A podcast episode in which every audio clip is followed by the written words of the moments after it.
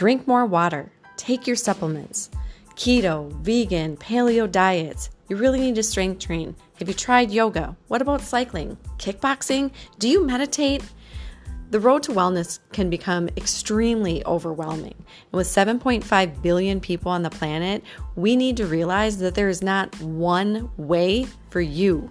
We need to create a blueprint to wellness for you that will create open communication between your mind, body, and soul so you can find yourself living in a blissful balance.